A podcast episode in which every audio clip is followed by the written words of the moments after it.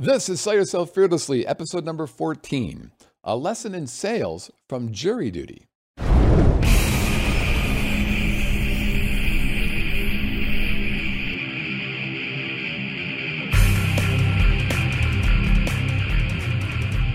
welcome again to Sell Yourself Fearlessly, the show for entrepreneurs who love what they do but hate selling themselves. We're going to help you remove fear and uneasiness when selling your own product or service so that you can uncover more opportunities, spend more time on the things that you enjoy, and ultimately earn the money you deserve.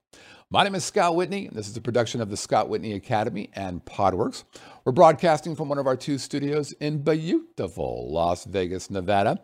And besides this live broadcast, which you can see on our Facebook page, a video and audio version of this content will be made available at all the usual podcast distribution locations, as well as video places and social media too. All right, let's go ahead and get started.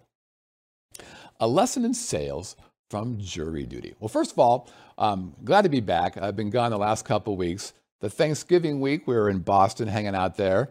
Had a great time. And by the way, it's cold in Boston. But last week, I was in jury duty the entire week. And it wasn't like one of those things where you get selected to jury, you do the trial, it's a couple days, you're in and out. No. That entire week last week was just for jury selection what they call voir dire, uh, which is jury selection. And the reason it was because this was a criminal case, six felonies, really an unpleasant case. It was uh, all revolving around sexual assault and kidnapping and strangulation of a minor child. So it was a pretty intense environment to begin with. Now, here's how these things start. The judge chatted with us for a little bit and said, the first thing we're going to do is I'm going to have the attorneys introduce themselves and introduce their clients with regards to the defense. So that's how it started. So the, the prosecution came up for the DA and they introduced themselves. It was two women who was uh, on behalf of the state. And then it went over to the defense. Now, the defense had three lawyers for two uh, defendants, a man and a woman defendant.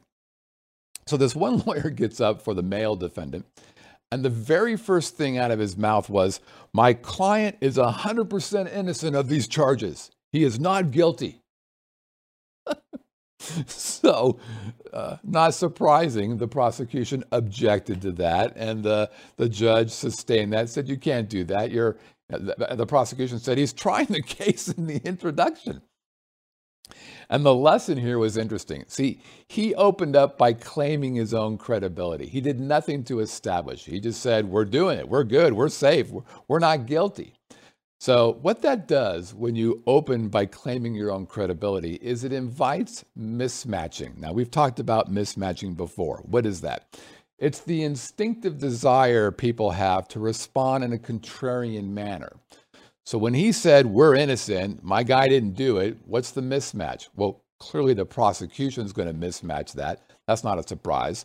The judge wasn't a big fan of that. Probably not a surprise. But the question is, how did the jury respond to that?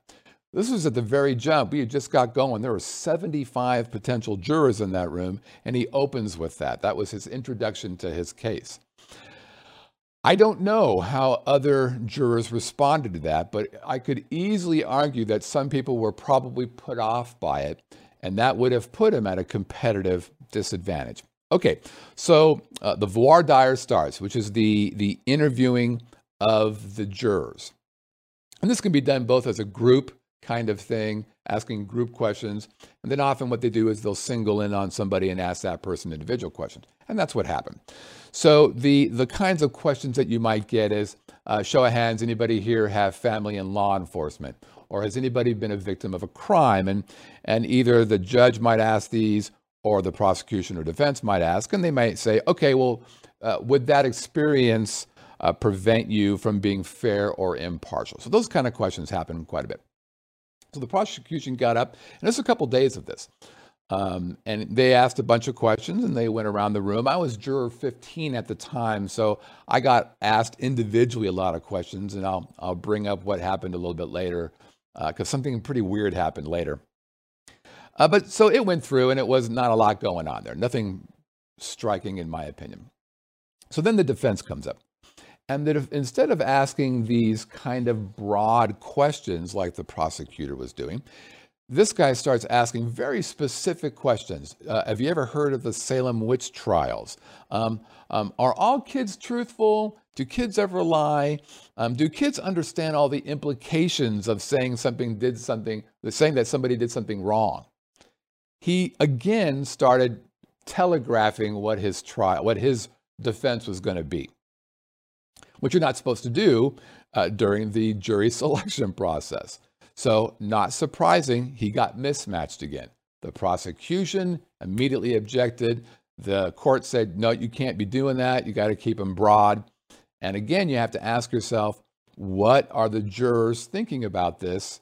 This fact that this guy is pushing his case forward when he hasn't earned the right to do that yet. So I didn't think that was great. But he did do something great. As a matter of fact, two of the defense lawyers talked to us, and they both asked similar questions, were, which were the best questions they could have asked me. And they just asked me this question, which I thought was odd. Um, well, uh, the first guy asked me, if you were me, would you want you on the jury? And the second lawyer asked me, if you were sitting where my client is sitting right now, would you be scared to have you as the jury? Now, I had to tell you, if I were sitting in the defense, I'd be scared because that's a spooky place to be, especially for these charges. Um, but the reason why I love those questions is because they're fantastic to get to the matter. And they're great for you as well. So you could ask a question like, if you were me, what should I do to deal to get this deal to move forward? Or you could say, if you were me, would you be worried about the potential of this deal falling apart? You're going to get an open and honest answer to those kinds of questions. So, while I thought the defense kind of stepped on it in the beginning, that question, with regards to me, was the right question to ask. Now, um, I'm not going to tell you what my answer was to that question, um, but I will tell you one thing that happened that I thought was really weird and this is kind of outside of the sales thing, if I just wanted to share this with you.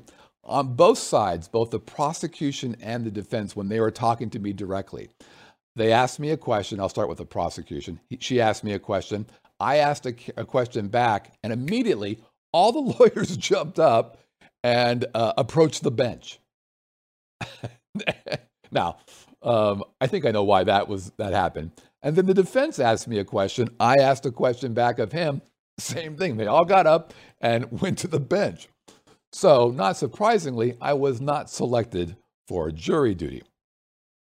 But what's the point of this? What's the lesson to be learned here? Two, A, uh, you know, claiming your own credibility is the weakest way to establish it. You want to earn the right to be able to have that discussion. I don't think the defense guy did a good job there, especially at the beginning. Now, I don't know how the trial has progressed or any of that, but I thought that was a bit of a miss. But on the other hand, he did something very good, which was to ask the question uh, if you were me, what would you do? If you were me, would you want you on the jury? Super smart question to ask somebody, super smart question or type of question for you to ask to know where you really stand, especially if you want to get something off the ground, get it to go, and decide either way. Know, if you were, by the way, if, if I ask, if you were me, would you be worried about where this deal is going? I want to know if I should be worried. Right? I don't want to pretend that things are going to be good. I want to know that if I'm in trouble, because if I'm in trouble, then I can manage it.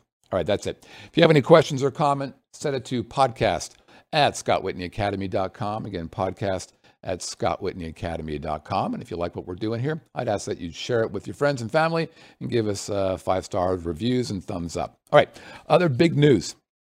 I have a brand new webinar that we have uh, just released. It's really pretty cool. Uh, the name of the webinar is How I Use a One Page Sales Formula to Close More Service Based Clients Without High Pressure Gimmicks, Offering Deep Discounts, or Feeling Insecure about my offer. Put a lot of work in this. It's a, about 50 or so minutes of very, very note taking type of content. So I'd invite you to check that out if you're in a service based business, especially if you're an entrepreneur. If you're interested in attending, uh, simply click the link that we'll have in the description here. Uh, for those who are listening, though, and don't have uh, uh the ability to do that, uh, the URL is bit.ly. So it's a bit.ly link forward slash one page sales formula. Okay, that's it. Thanks for checking us out. Now get out there and sell yourself fearlessly.